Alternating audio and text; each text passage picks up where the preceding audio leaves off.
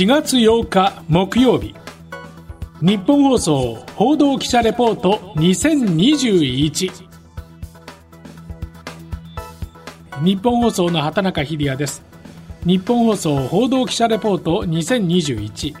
このプログラムは日本放送の報道記者が政治経済事件や災害など日々取材し足で稼いだ現場の生きた情報をお伝えしていきます。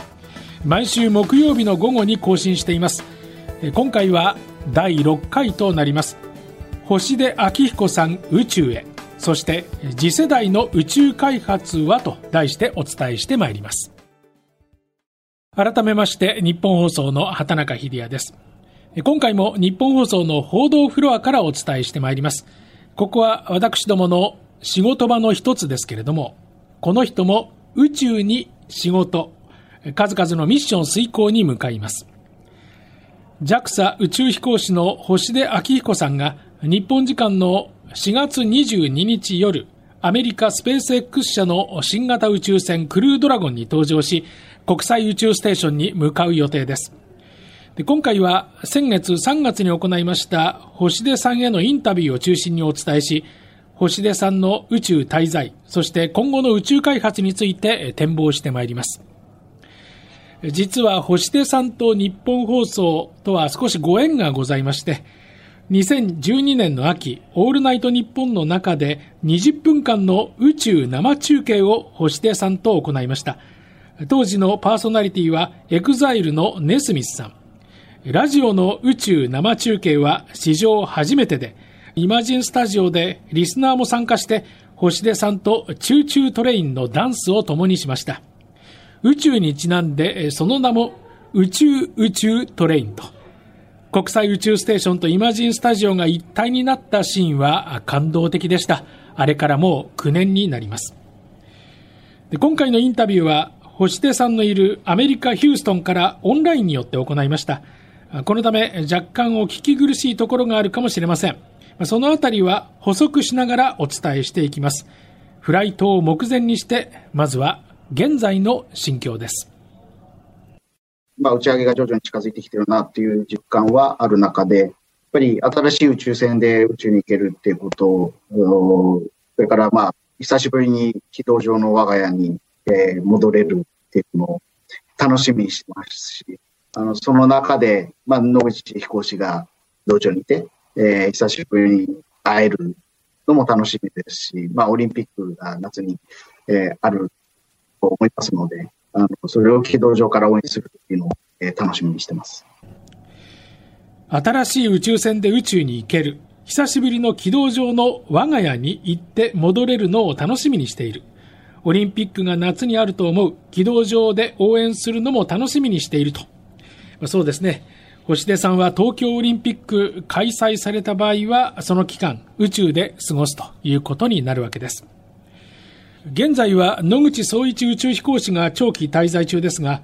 先だって野口さんが日本時間の4月29日未明に地球に帰還する予定が明らかにされました。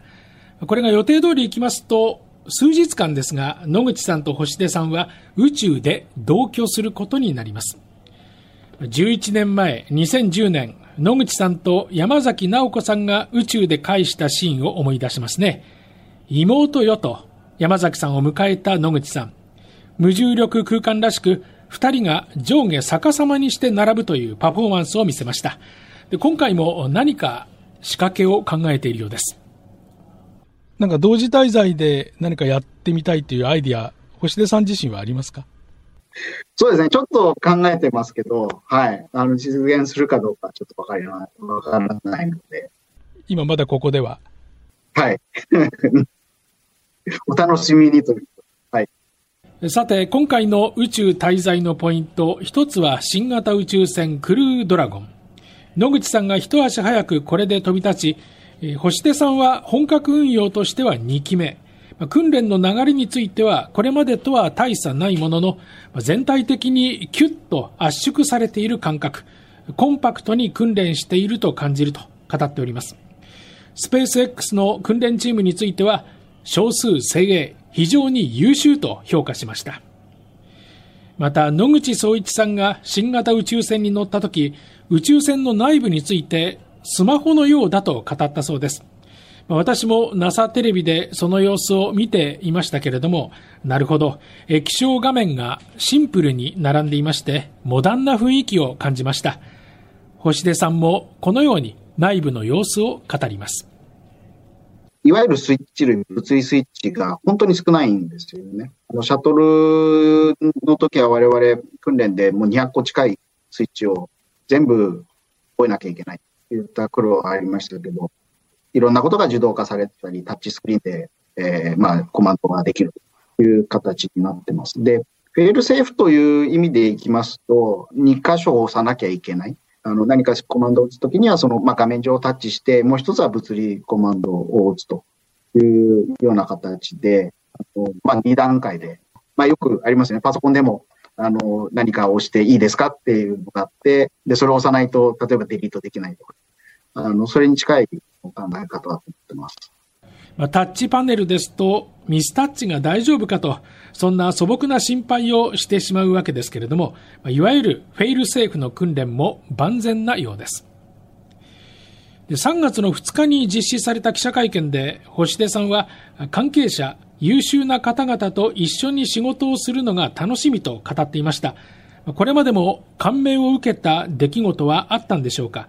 インタビューでは印象に残っていることを聞きました。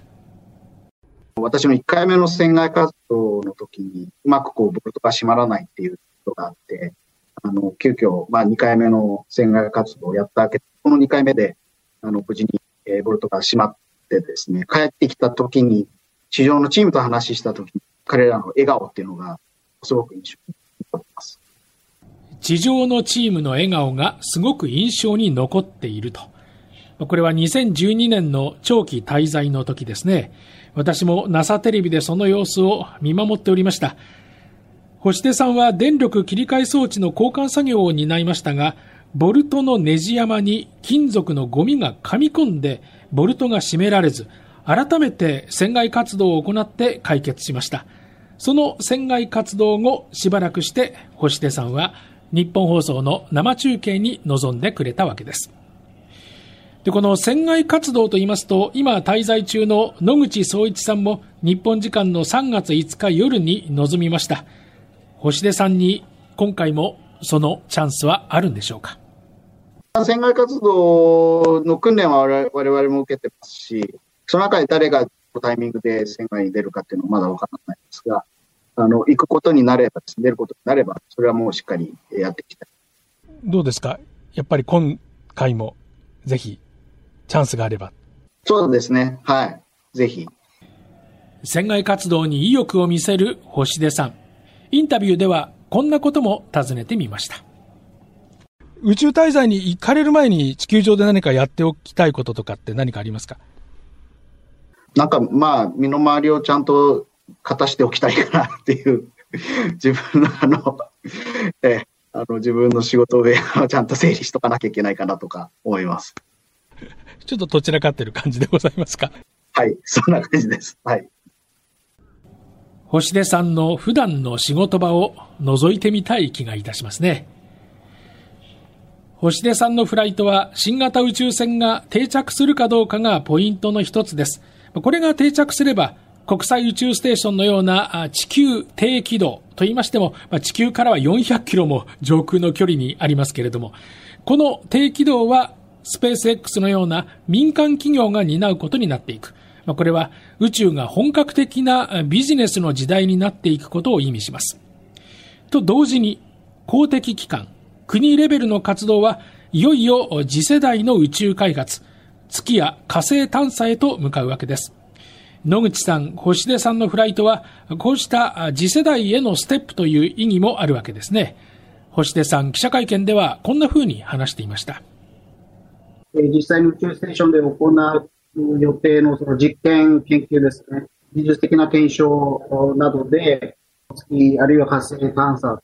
といったところにシフトするために必要な研究があります。えー、例えば、あの、JAXA の実験ですけれども、あの、水の、まあ、再生技術ですね。そういう技術を、えー、しっかり検証していくと将来ゲートウェイですとか、月、あるいは火星もそうですが、あの、そこに行くにあたって、やはり必要な技術で、それをこう、いろんなアプローチ、いろんなデザインで、えー、持っていくっていうことは、あまた大切なんじゃないかな。宇宙ステーションでは、例えば JAXA が開発した水の再生技術、リサイクルですね、探査に必要な技術を検証していく作業が控えています。このほか多くの実験も行いますが、月や火星の探査に今後必要な技術をいろんなアプローチ、いろんなデザインで持っていくのが大切だということでした。月の探査、そのロードマップがあります。それは2024年までに人類が月面に再び着陸する。2025年から2040年頃までに探査の領域を拡大し、インフラを構築する。そして2040年頃以降には持続的な月面活動、つまり月で生活できるような状態になるという。まあ、その探査計画の一つがアメリカを中心にしたアルテミス計画。去年秋にはアルテミス合意という国際的なルールも採択され、日本やアメリカなど8つの国が署名しました。日本としての月面探査について JAXA の担当者はアルテミス計画の貢献次第とした上で、計画に参加するからには、日本人を月面に下ろしたい。なるべく早くアメリカ人以外で日本が最初になりたいと意欲を見せます。時期としては2020年代後半を目指し、JAXA は今年秋をめどに新たな宇宙飛行士の募集を明らかにしています。月面探査については今後も様々な動きが予想されます。技術面だけではなく政治的な思惑も交錯しているわけですが、まあ、これについては折を見てお伝えすることにいたしましょう。今回、ポッドキャストで配信した内容は日本放送のオフィシャルホームページでも連載しています。報道部畑中デスクの独り言でも紹介しています。ぜひこちらもチェックしてください。日本放送報道記者レポート2021次回は藤原高根記者です。注目の女子プロゴルファー渋野日向子選手についてお伝えします。今回の担当は日本放送の畑中秀也でした。お聞きいただきましてありがとうございました。